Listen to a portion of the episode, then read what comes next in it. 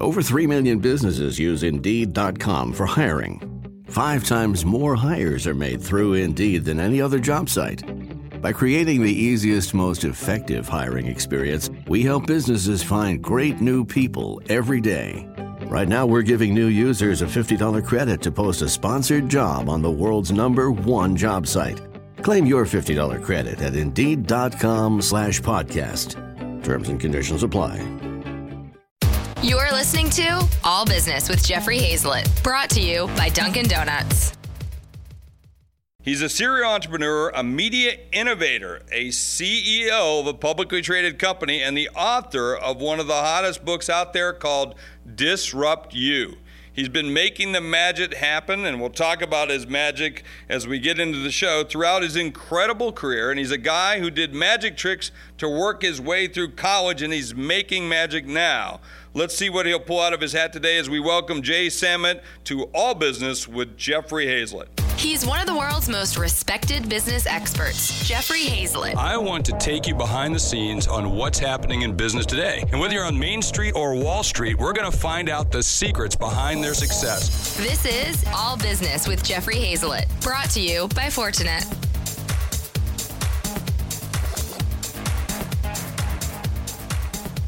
Okay, Jay, you've done so many jobs and so many careers. I mean, and I go through, and as I've just done with the introduction, I mean, there's so many public company CEO, president, uh, investor, entrepreneur, and now even professor. What, what's been, what's your favorite role?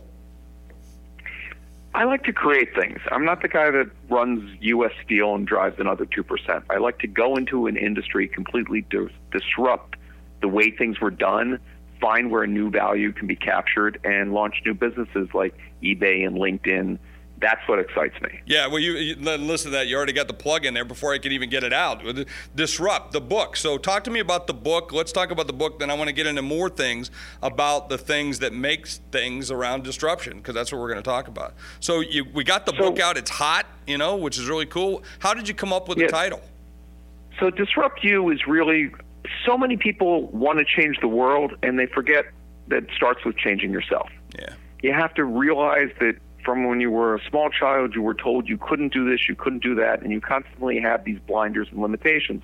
And once you take those off, that yoke is off your back and you can achieve anything. And so I was lucky enough to be in high tech when the world came to where I was standing. And you wake up one day and dozens of your friends become billionaires. And it's not that these people are smarter, better educated, or had any connections. It's they looked at the world differently. So Disrupt You teaches you how to disrupt any industry, your career. And it's in three parts. The first part is a self introspection. The second is how to look for opportunities in business. And the third is for those people that have already achieved in business, how the same principles can be applied to governments, institutions, you know, through your own Arab Spring. Yeah, I, you know, I'm always about driving change. My first book was the mirror test, and I and I and I tell people that's one of the first things you got to do. And I love that you've reinforced it with, you know, the way you're writing about it is the look. You know, I say look in the mirror, and you got to be really introspective. I mean, when you looked at you know yourself and what you were doing. There had to be like a trigger or some point where you just looked around and said i can change this because i feel good about what you know what you're doing what who you are. Do you, you have to have that self that that self confidence don't you? Or it's forced upon you. So whether by choice yeah. or by circumstance everybody's career will be disrupted. In my case i came out of college much like millennials today but you know 30 years ago there were no jobs. The us was in a recession and I had to find a way to eat. So I printed up business cards and pretend that I worked at a company.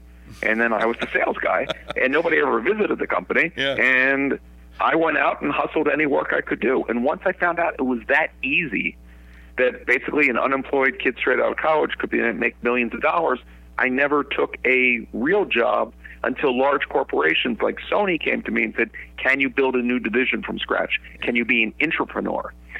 So society makes you come back and, and solve problems. And yeah. that's all that success of an entrepreneur is identify problems and solve them. You know, a lot of entrepreneurs they get hung up on the fact, or used used to, not so much anymore, that you'd operate out of your house, or like you said, you didn't even have an office. You put business cards. I remember my first time I started my business around the same time. I was I was in the basement of my home, and I my name of my business was Hayzlett and Associates. And I remember I had the music cranked up one time, Jay, and I was listening to it, and all of a sudden somebody called, and before I could turn the music off, I answered the phone, not thinking. And then when I got on the phone, it was my, my one and only and my big client because it was only one at the time. He goes, "Is that the associates in the background?" You know, and and I just I was so embarrassed. But now I would take great pride in that because you're out there teaching too as well. You're teaching entrepreneurism and, and teaching new techs at at uh, California, right?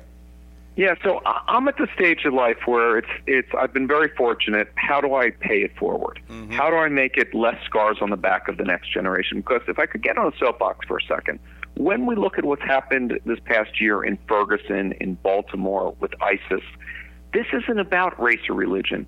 This is about massive unemployment for those under 30. Yep. The millennial generation is the largest generation this planet has ever tried to absorb. 85 million in the U.S., 2.3 billion globally, and it's been a jobless recovery. There are no jobs for these people. So unless we can teach people how to create their own opportunity, life as we know it ceases to exist. Yeah. What What are some of the characteristics that you would define or that people need in order to break through? I mean, besides just the, the, first, notion. The first of, one. Go ahead. Yeah. The, the first one is so unique to America, and I and I lecture all over the globe: uh, Moscow, Paris, Mumbai.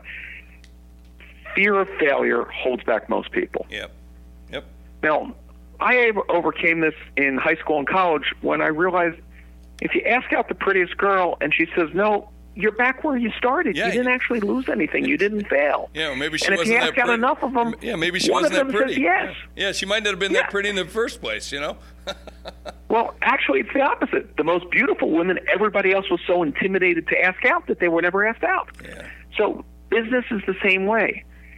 You go after an opportunity, and and so once you realize that there's no shame in failure, Bill Gates and Paul Allen had this brilliant idea. What if they hooked up computers to traffic lights and synchronized the lights to reduce traffic in cities? Mm-hmm. The company was called Traffic Data and went bankrupt. They didn't throw in the towel and say, "Oh, we went bankrupt. We should never work again." Their second company was called Microsoft. It did a little bit better. Yeah. It changed the world. Exactly. You know, Henry Ford didn't launch Ford Motor until he'd been bankrupt three times. Mm-hmm. He didn't do that till his 50s. So that's part of it. The second one is you learn more from the failure. Capitalists, venture capitalists, private equity are more likely to back somebody that tried a business and failed than somebody going out on the first time. Yeah, exactly. But you, when you think about it, and you've got in your book, you, you got some analogies around disruptive businesses, including some of the people like Richard Branson, Steve Jobs, Elon Musk. You know, you name some of those folks, and you know those people, and I know those people. In fact, some of them have been customers of mine or, or you know guests of this show. What separates those people from anyone else trying to succeed? Well, there's one chapter that'll surprise you in the book that when you look at the most successful entrepreneurs, the, the Walt Disneys, the Richard Bransons, the Jobs, et cetera, we all happen to have what we were told was a disability as a child, which is we're all dyslexic. Hmm. One third of the entrepreneurs in the UK, according to a study that's quoted in the book, are dyslexic. Are you dyslexic? And, and the Are- reason are you, is are you dyslexic as well? Yes. Oh, wow. The reason is our brains are actually hardwired differently. Now, good news and bad news. We were told this was a problem. It turns out that we solve problems nonlinearly, so it allows us to see a solution without having all the pieces. But what I talk about in the book is from twin studies and other stuff. Anybody can physically rewire their brain. Mm-hmm. You can change the physical structure of how you think. And it's very simple and very easy exercises to do. So anybody can be, you know, handicapped like we are. Well, you know, I'm not dyslexic, but I consider myself, and you and I have walked in some similar shoes. and we're also very disruptive people, which has made us extremely successful. You know, you don't stay somewhere, quite frankly, all that long in one place. Uh, I've never stayed more than you know four years in any one particular job but I'm not dyslexic. Although I do know a number of people, and now I'm thinking about it. The, the founder of Kinko's, Paul Orfalea, he was dyslexic, and he was the founder of Kinko's, for instance, which I think that's ironic because uh, it's a printing business. Um, you know, and then here he was the founder of that. But but I think I'm like you, Jay, in that that we sit in a room and all of a sudden someone you know throws a problem out there and we see the solution like in three megaseconds you know and we and we've we've we've already mapped out all the things that will take to get to that point uh, in that three seconds and i you, you do well, think you, like that you, don't you yeah, you bring up a key point, and it's not so much that we have it all mapped out. Let's not not give ourselves too much credit. Yeah, exactly. What really happens is we work backwards from the solution. Mm-hmm. So we say, I know the end state, what do I have to do before that? And right. to get to that, what do I have to do that? And before you know it, you have a roadmap, yeah. as opposed to how do I get from here to there, which is the wrong way to try to solve these things. Yeah. And so it's a very same process that all these people have used. And now we live in an era of endless innovation where things are in the cloud where you don't need to raise the type of money. You have 6 billion people that are one click away from you on your phone. So the idea of the self-made billionaire in their 20s is happening monthly now. It's not the rarity because we are so interconnected. And this isn't just about technology. I give examples of people doing stuff with kids' toys and restaurants and pet food. It all follows the identical steps. How about speed? Because you, are saying it's it is happening more rapidly. Are the, the decisions that you must make to be disruptive uh, coming faster? So you have to, to to move and act quicker than you used to be. Yeah, and that's where the individual entrepreneur has a huge advantage over the large corporation, which is so busy doing these annual planning cycles and competing against their old competition. You know, I used to be a global officer at Sony. Mm-hmm. Sony saw their competition as Matsushita and Panasonic and, and Toshiba and all the other Japanese manufacturers. They didn't notice Microsoft and Apple and all these other new companies coming in and eating their lunch. Yeah. And now that Google and Apple are so big, it takes startups to invent new things. Android didn't come from development of Google and their thousands of engineers. They had to buy it. One of the things that your listeners probably don't realize is most of the millionaires in Silicon Valley became millionaires by selling money losing companies. Yeah, well, yeah, because they weren't making a lot of money at the time. I mean, they were just yeah. acquiring either the audience or acquiring the users or the or the folks that were using the apps. That's that's a good. Or or playing catch up. Yeah. So it gets them a foot in a new area that they need to get into, and it's easier to buy a, a business even if it's not making any money. And this continues. So with so much change from the Internet of Things, from big data, from autonomous vehicles, 3D printing, and you don't have to be an engineer. Every university has billions of dollars of research that they've created and patented just sitting waiting for an entrepreneur to come up with something to do with it. I'll give you my favorite story from the book. It's World War II. The Japanese have Asia, so we can't get any rubber. We're trying recycling in the U.S. There's not enough rubber for, for, for tires and planes and everything. So all the greatest labs are working on synthetic rubber.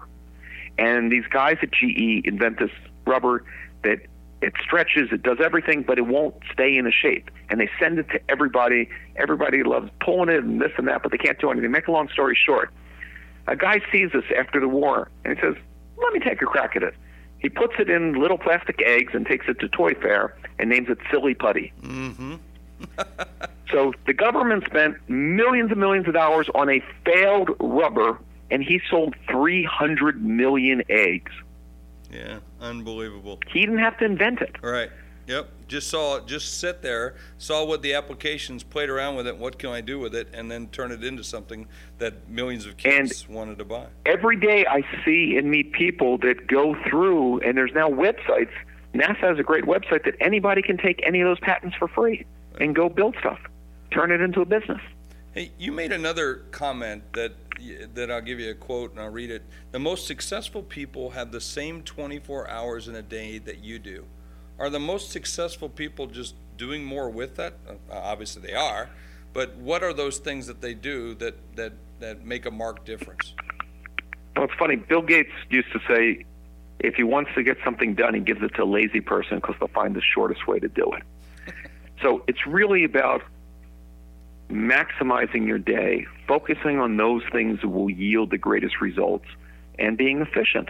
And as you start looking at yourself as a product and you start saying, what are your strengths? What can you push off to somebody else that they can do adequately enough? What is the special stuff that you have to focus on? You'll find yourself much more efficient and you'll surround yourself with a great team. Exactly right. Well, I tell you what, um, Jay, as you know, if you don't do it right, there's nothing more disruptive than taxes. And I got to take a break.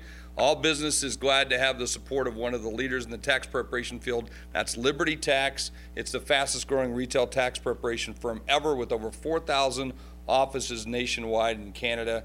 It's also a great seasonal franchise opportunity. So if you're looking to be disruptive, find out more at libertytax.com. So and, and by the way, I want to talk about something that's in your background, and, and I just read about it, but I really didn't know the extent of it, and that's magic. What, why is how, what, what was the tie-in to magic for you? So at four years old, I saw a magician, and it's like anybody that finds their passion. When I saw somebody that could stand up there and transfix a room and do something, um, it just was the most amazing thing to me. And where it's helped me in business – is when you go to see a ballet dancer, you want to see them dance their best. A singer, you want to hear them hit their perfect notes.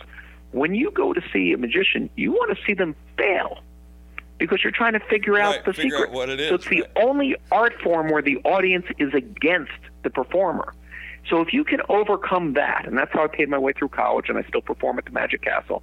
If you can overcome that, inventing video on a computer or an internet auction or uh, any of the various technologies that, that I've been involved in, that's easy because investors want to invest. That's why they invited you to the meeting. Yeah, exactly. You know. What What about? Let me. You did a lot of change when you were at EMI. You know, you, you moved a lot of vinyl over to digital. I mean, that was a big part of what you do. I mean, if I look at the background, you had the first record label to offer digital albums. You won a Grammy for the first digital release. I, I believe you signed uh, the Beatles to the very first digital con, uh, uh, contract, and I think you even did mobile ringtones at the time. Which I mean, Yeah. that was recreation of an old business in a new one. That was very disruptive. You know, what are the Yeah. thing- Let me put it. Go ahead. let me put it in a time frame. This is the time of Napster. Everybody's stealing music, and try to this before we sat down with, with Steve Jobs and did iTunes. We couldn't find a way to get anybody to buy an album digitally or buy a song. Yet we figured out how to get people to pay two dollars for ten seconds of a song, Yeah. and the first year did one point six billion dollars. If you don't want to talk about the people thought this was the dumbest thing on earth, the second we knew it hit, we went around to every telco around the world and said, here's a new revenue stream for you. You can sell content. And it was that genesis of now turning a phone into a shopping device that gave Apple the idea to come up with a phone that has apps. So the other rule is you never know what you're going to discover when you start really looking at a problem. And most of the great successes out there that we think about actually pivoted from a different idea. And I'll give you an example uh, that's in the book that's a, a, a, a associate that you and I both know well. Online dating was a big thing, and online dating has a static picture of the person, and you go, "Oh my God, that picture could be 20 pounds or 20 years old." Yeah, exactly. What if we made videos of the people? Mm-hmm. So they they launched a thing called Tune In Hookup, where you could look at videos and hear the person's voice and get to know them and all that. And they were convinced this was going to make them rich. They put up the videos, and no one wants to date these people. But some of the videos were so funny to look at that they told their friends to go to the site, and more friends. They changed the name of it after a year to YouTube. Yep. Exactly. At the end of that year, they became billionaires Exactly. without making a penny in revenue. But you kind of you kind of had the very first, as I recall back in reading of some of your bio stuff, and I know some of the the big business stuff. I didn't know that you had done this, but AnimalHouse.com. That was like the first Facebook of its time, right? So that was Facebook 10 years before Facebook, uh, first uh, web based social network for college kids. Got one out of five college kids to join the first year. Voice over IP 10 years before Skype. um, first ads on on the internet, so to speak. DoubleClick came out of that. CBS Sports Line came out of that. Mark Cuban's audio came out of that. It was an amazing time to have all these forward thinking people. So today we think of these various people as, you know, these billionaire icons, but they were no different than every person listening well, to remember, this show. Remember Mark selling his business back way back when? I mean, I couldn't believe he got the valuations that he did in that business and uh, Absolutely, I- absolutely, and and his he only became a billionaire because there was a lockup on the stock Yeah. that he wasn't allowed to sell it, and went up so high when it was locked up. Yeah, Other, yeah, because he would have probably he would have cashed out, knowing Mark. I mean, Everybody would Yeah, he was obnoxious. So the then, whole he's thing is these now. people, these people were natural disruptors. They they they tried a different path, and anybody can learn this and disrupt you. Hey, speaking of ringtone, what's your what's your ringtone? You must have a. Do you have a special ringtone? So I do something that I'm shocked everybody else doesn't do. I have a different ringtone for each important person. So before I grab the phone, I know it's one of my sons, it's my wife, it's my boss, it's a it's a client, it's a friend. So I assign a, a favorite song that makes me think of each person. I have that for each of my my wife and my kids. Each have their own, and then I have um, for everybody else. I have the good, the bad, and the ugly. The theme song from that. That's what mine are. I won't tell you what my wife's is because it's just a joke between the two of us, and it's a special one. But and then I have one for my daughter and, and one for my. I, I picked the most obnoxious one for my daughter because it just made her mad, and my son was was a fun one that we did. It was a, a blast to do. That's which is kind of. But it's cool. back to being efficient. Yeah, exactly. And then I know who's calling me, and which I, I, I really like. Hey, talk to me about uh, this one. I love this. That you, I laughed when I read this quote. Most startup failures result from entrepreneurs who are better at making excuses than products. And I, I just, I started laughing when I heard that. It, it's so true. I hear endlessly, if only we could have gotten our funding, if only the economy did this, if only that. You know what? Somebody else built a business. yeah, exactly. the world kept on going. So the the the corollary of that is don't give false praise to a startup. Yeah. The worst thing you can do is tell them how great it is. When what you really need to do, and this is what's in, in, in Disrupt You that's different, you don't want to nourish a startup. You want to try to kill it. The faster you can kill the idea and say, this is the world's worst idea, you're saving money and you're saving time. And those are the runway till death of your business. So if you can find a flaw with it before you code it, if you can go out to 10 people that would use it and get an honest answer of what's wrong with it, you're making it better through that. Yeah. And when you can come up with what I call the zombie idea, the idea that can't be killed, the walking dead, then go out and raise money. Too many people go out so convinced that they know it all and they blow through a bunch of cash only to have the epiphany of what they should have done when there's no cash or runway left. Well, then something that irks me, and I know it irks you because it actually is a quote I'm going to give you because you just talked about cash or raising money. A serial entrepreneur, angel investor, and public company CEO, nothing irks me more than when a startup founder talks about wanting to cash in with an IPO. Doesn't that just piss Yeah. you off? It just pisses me off when I hear that. Because what what they don't understand is the only person that makes money on an IPO is all the investors. Yeah, No one's going to back a company where the founder is going to be selling his stock. exactly. So an IPO is a chance for those people that took a big risk on you when it was all a pipe dream to get rewarded, as they should. But for you, you, the founder, it's not an exit. And most of these people that, that talk that way don't understand the process. Hey, I go out to fans and I ask them, and I, I had a number of questions, but I picked one. Ali Samana asked this question, he, and he sent it to me on LinkedIn because I always ask for all the on various social media platforms. I ask him, you know, what would you like me to ask? And this one's the one I like the most because of your background and everything else. He said, "What innovations do you see in business social media in the next five years?" Oh. Well, I really believe the Internet of Things, and that is connecting inanimate objects to the Internet and social, will radically change the way we interact with our environment. So, simple example we take for granted, and if you ever want to get in trouble with the TSA, try this. When you're on a plane, go ask everybody sitting next to you what they paid for their ticket, and you'll find no two people paid the same. Correct. There's tremendous algorithms that figure out time of day if you looked at the website three times and they juggle the prices. Well, with the Internet of Things of knowing more about everybody, everything you buy at retail, you and I could be in the same store at the same time, Jeff, and we'll pay different prices because they know that last week you bought Pampers, so I'm not going to give you a Pampers coupon, but I bought Huggies, so they'll give me a Pampers coupon. Well, how are they going to know that? They're going to know that because your phone is standing there with you. Device, exactly. It's the most personal device there is, and it's tied to you. You know where that is more than you know where your children are. I mean, and why do you think Apple wants to make cars? Yeah. Because cars, when they become autonomous, will no longer be about you driving and just listening to radio. It'll be a portable entertainment center Yeah. that can deliver advertising and e-commerce and all this other experience to fill that time. Mm-hmm.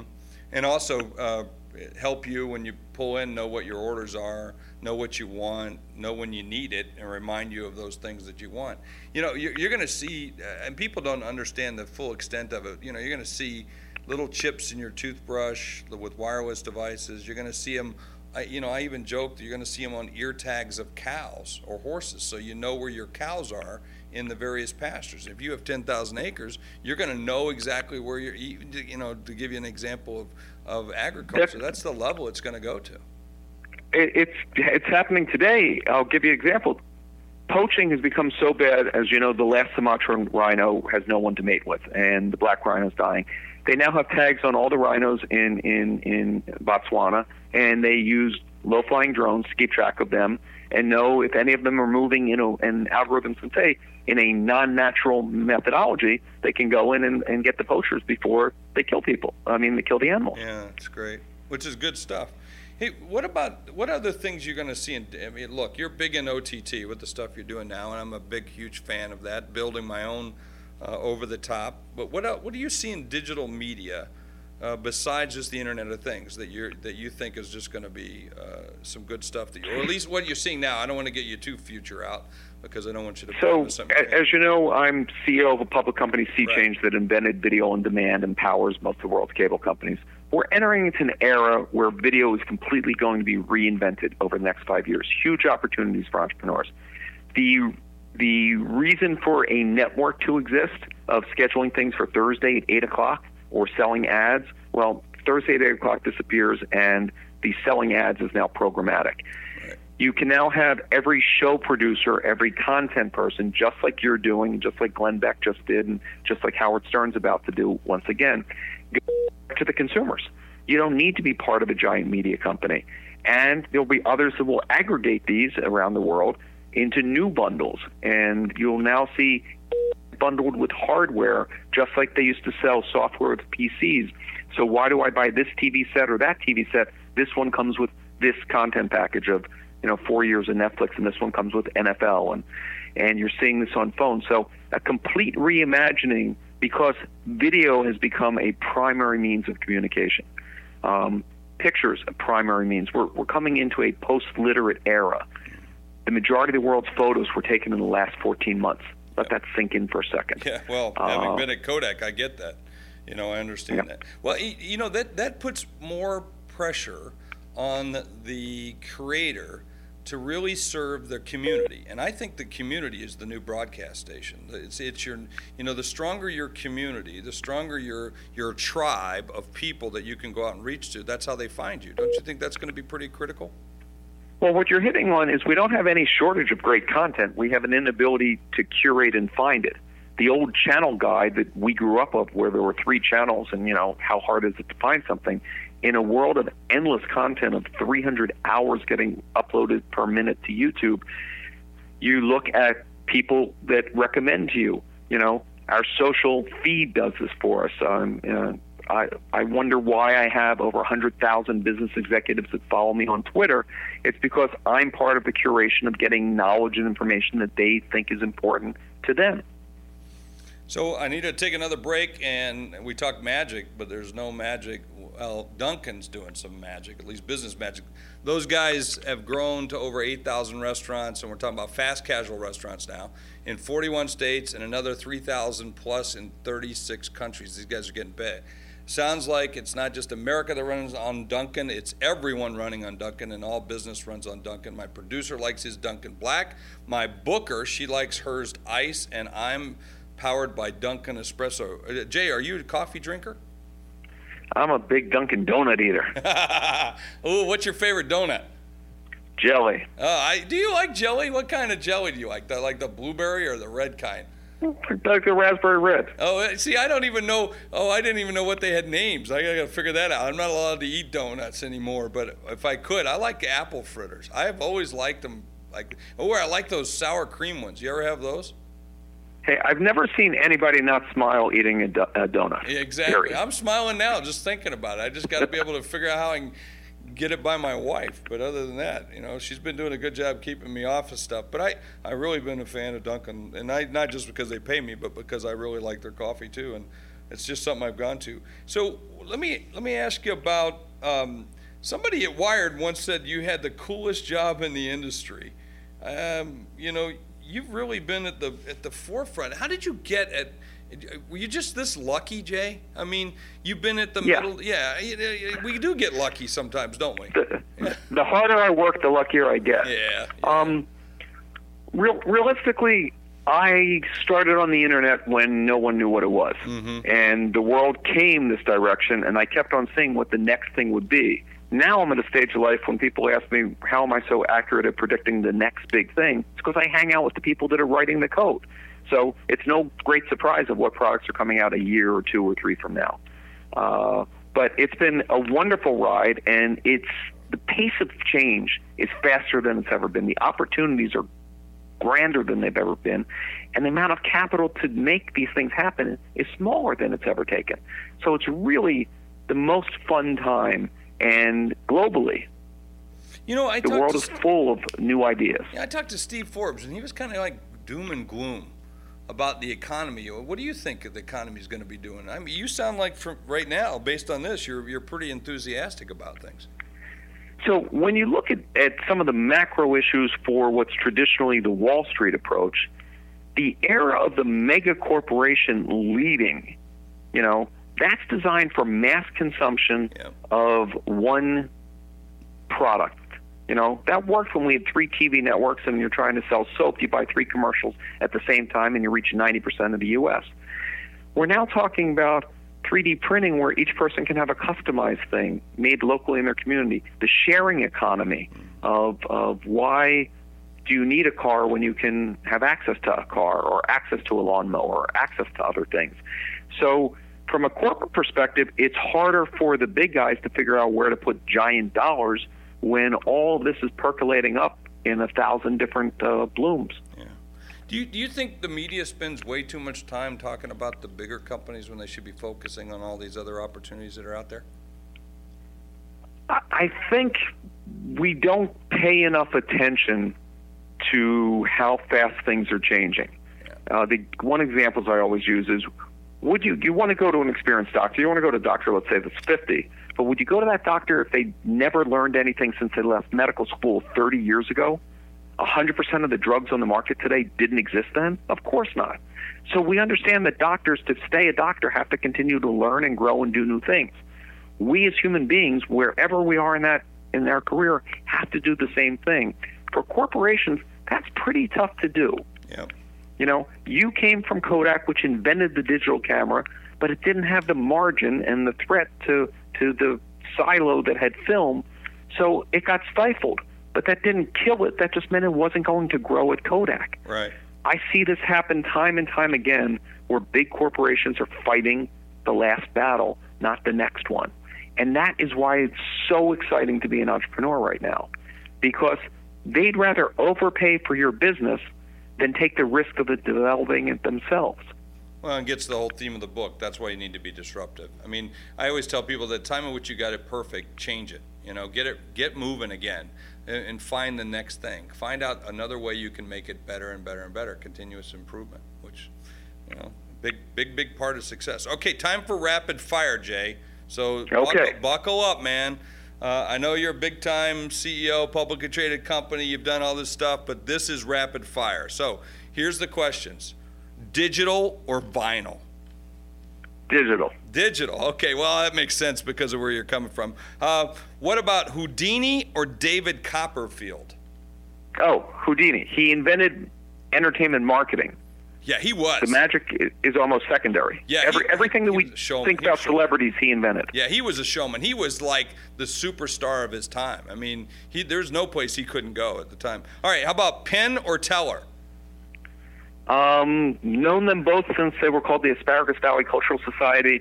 Uh, it's hard to separate them. Uh, I'll go with Penn because of what he does beyond just in Penn and Teller. You know, I like Penn. Penn's a very good friend of mine, and he is really, really smart. He is one of the. He's just somebody. I and every time I go to Vegas, I give him a call, and you usually he and I have sh- uh, dinner before his show because I just like talking to him. You know, The Aristocrats is one of the funniest films ever Oh, made. it's hilarious, and uh, you know what? I also love pissing him off too, because you know he's such a he's a he's an atheist, and so a lot of times during you know dinner or something, I'll say something like "Thank God" or something, and then that just sets him off, and uh, really go after him. So, uh, how about this one? I want you to fill in the blank. I'm all about disruption, but don't even think about disrupting me when I'm blank. When I'm watching a movie, Yeah. What's your favorite movie? uh, Blazing Saddles. Do you really you like comedies over? Um, I. I, I love nothing more than laughing, and I love if if you actually break it down, Mel Brooks was a disruptive filmmaker. The things it did in Blazing Saddles were never done on the screen before, and have set the whole tone of every film after. He, he it was almost like he was the only guy that could do it. He he broke some ta- some taboos, which was awesome, wasn't it? Yep. Hey, uh, what magic trick do you always have up your sleeve? Oh, I always carry a, a deck of cards and, and a, a number of other items. Do you break? You do you break? Do you break? Yeah, I was gonna say in the middle of a meeting, do you break it out? Hey, pick a card. Do you do that? I have a friend. I, You, you know I've done Shep- that in board in board meetings to people around the world whose eyes drop and like, what is this crazy man? But I've also done it to calm a kid at an airport or uh, after an uh, earthquake in Armenia. You know, when there's no other way to communicate to people. Magic will take you out of your body and not thinking of the pain that you're experiencing. Yeah, that's a cool thing. You know, I, I there's some kids that they're very special. This weekend, I went to a high school graduation, and they still remember when they were four, five, and six. And I used to do a little sleight of hand because that's all I knew was a couple ways to hide coins, and and they still remember that and still love that. Yep. It just always has that. Uh, do you know Shep Hyken at all? You know Do not. Okay, Shep's a former magician. He's a president of the National Speaker Association, and he's a fellow uh, CBS uh, Play.it. And he's a he uh, he he's always carrying around a deck of cards. I mean, we could be at a bar somewhere. He's always pulling it out. Okay, here here this is a setup, but I'm going to give it to you because I I love what you're doing with SeaChange. Is TV over or over the top? Uh, TV will never be your grandfather's TV again. Yeah. It will be where you want it, when you want it, how you want it, on the device you want it, with a wide range of models of paying for it. Yeah, I always get the, the you know, I know it's called over the top, but it, you know, TV's TV. It's just in, it's going to be just in a different place. I mean, I I'm loving it. I'm loving the stuff that you and others have gone out and built because I'm grabbing them, I'm taking them, and I'm taking content video- and putting it out there for people to see where they want to see it. And they'll guess what? They pay you for this. You know, it's awesome. But it, it also turns out that there's unintended consequences. So Yeah. nobody, when we invented any of these technologies, thought that there'd be a thing called binge watching. Yeah. We all do it now. Yeah. Like, oh my God, I've been too busy. I have not seen Orange is the New Black, Mm-hmm. but I have to go give a speech in Botswana. I will be on a plane for 30 hours. I will blow through download the them whole all. season. Download them all. Yeah. I- you know, I did the, did this on my vacation. I downloaded Outlander. I down, downloaded Rome, the series from HBO. I, I, you know, all these different ones, and I just watched them all, and I just love them. You know, that's what we do when we have, you know, an eight-hour flight. Let's, you know, I'd rather do that rather than work. And there's more great content being made today. People don't realize we're actually in the golden age. Um, in last year's Emmy ballot, I think there were 100 dramas available. Mm-hmm. This year, there's 144 new dramas that are on the nomination ballot. Well, that's just what's broke through. You know, because there's a lot more than that. Because as oh, you well agreed, know, but I'm just yeah. saying that's for, for big budget, professionally produced, you know, million dollar an episode stuff. Yeah. There's tons of stuff on MCNs. There's tons of stuff on YouTube. I mean, we've all gone through our Facebook feed and realized we've just blown through two hours of watching videos that we didn't realize were irresistible. Yeah, well, or that we're just junk and we shouldn't have been watching anyway, but we're but we still find it fascinating. You know, I get sucked into those all the time. But I, but there is great, great television that's being created that never gets through the pilot. But there's great pilots, and they become great shows that become you know things you can watch, whether they're pilots or some of these people. I know someone who has 300 episodes of interviews that they've done and has never been able to break into the big. Well, we brought that onto our C-suite TV, and it's one of the most watched shows there is and it goes behind the brands of these various companies and he's just doing a great job with it. So it's just fabulous to see that kind of content break through and people get to see it. And, and it's you're a curator for a community. That's the role that you're playing yeah. to help people find the gems well, I tell you what, I want to give you a shameless plug. If I if you could plug anything, and and uh, hopefully one it's going to be your book, but if you want to plug something else besides the book, because the book, you know, bestseller, it's unbelievable, it's hot, it's you know, disrupt you, and you know, the disrupt you is available in hardback, in ebook, in audio. I recorded the audiobook so you could hear it straight from the author's voice. Uh, it's available in a bunch of languages: Chinese, uh, Korean. Oh, wow it will change your life. It will shorten your journey. And I have a special gift to your listeners. If they just contact me at either jsamet.com or on Twitter or wherever, and they want the companion workbook awesome. so that they can map out their future, it's a 40 page workbook, I will send that to them for free. You are a gentleman and a disruptor. And I say that with great, great pride in being one of those fellow disruptors with you. So, Jay, thanks so much for joining us. I appreciate it. Pleasure. Thank you. All right. We'll see you later. Taking you behind the scenes of what's happening in the business world, Jeffrey Hayzlett hosts All Business, brought to you by Fortinet. There are five times more hires made through Indeed.com than any other job site. Imagine a lottery that had five times more winners, a Sunday with five times more touchdowns. When you're hiring, it makes five times more sense to use Indeed. Right now, we're giving new users a $50 credit to post a sponsored job on the world's number one job site. Claim your $50 credit at Indeed.com slash podcast. Terms and conditions apply. He's one of the world's most respected business experts, Jeffrey Hayzlett. I want to take you behind the scenes on what's happening in business today. And whether you're on Main Street or Wall Street, we're going to find out the secrets behind their success. This is All Business with Jeffrey Hayzlett, brought to you by Dunkin' Donuts.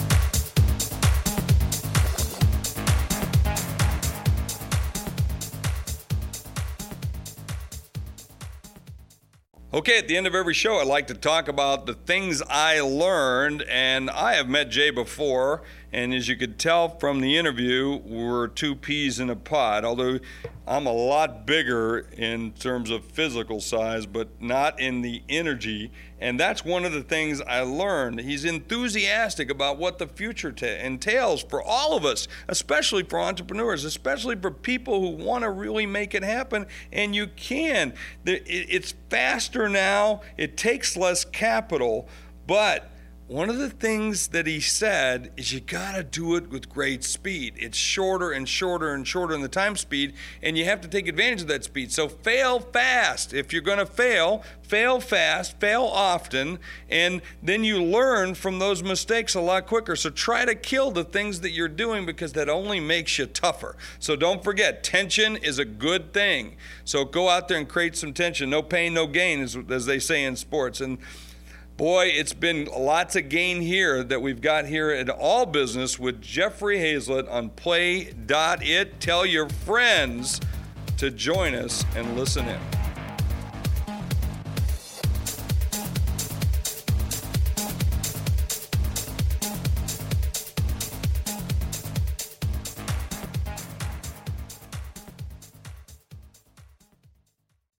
He's one of the world's most respected business experts, Jeffrey Hayzlett. I want to take you behind the scenes on what's happening in business today. And whether you're on Main Street or Wall Street, we're going to find out the secrets behind their success. This is All Business with Jeffrey Hayzlett, brought to you by Dunkin' Donuts.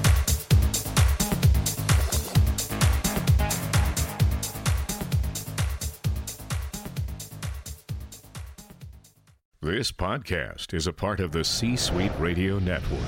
For more top business podcasts, visit c-suiteradio.com.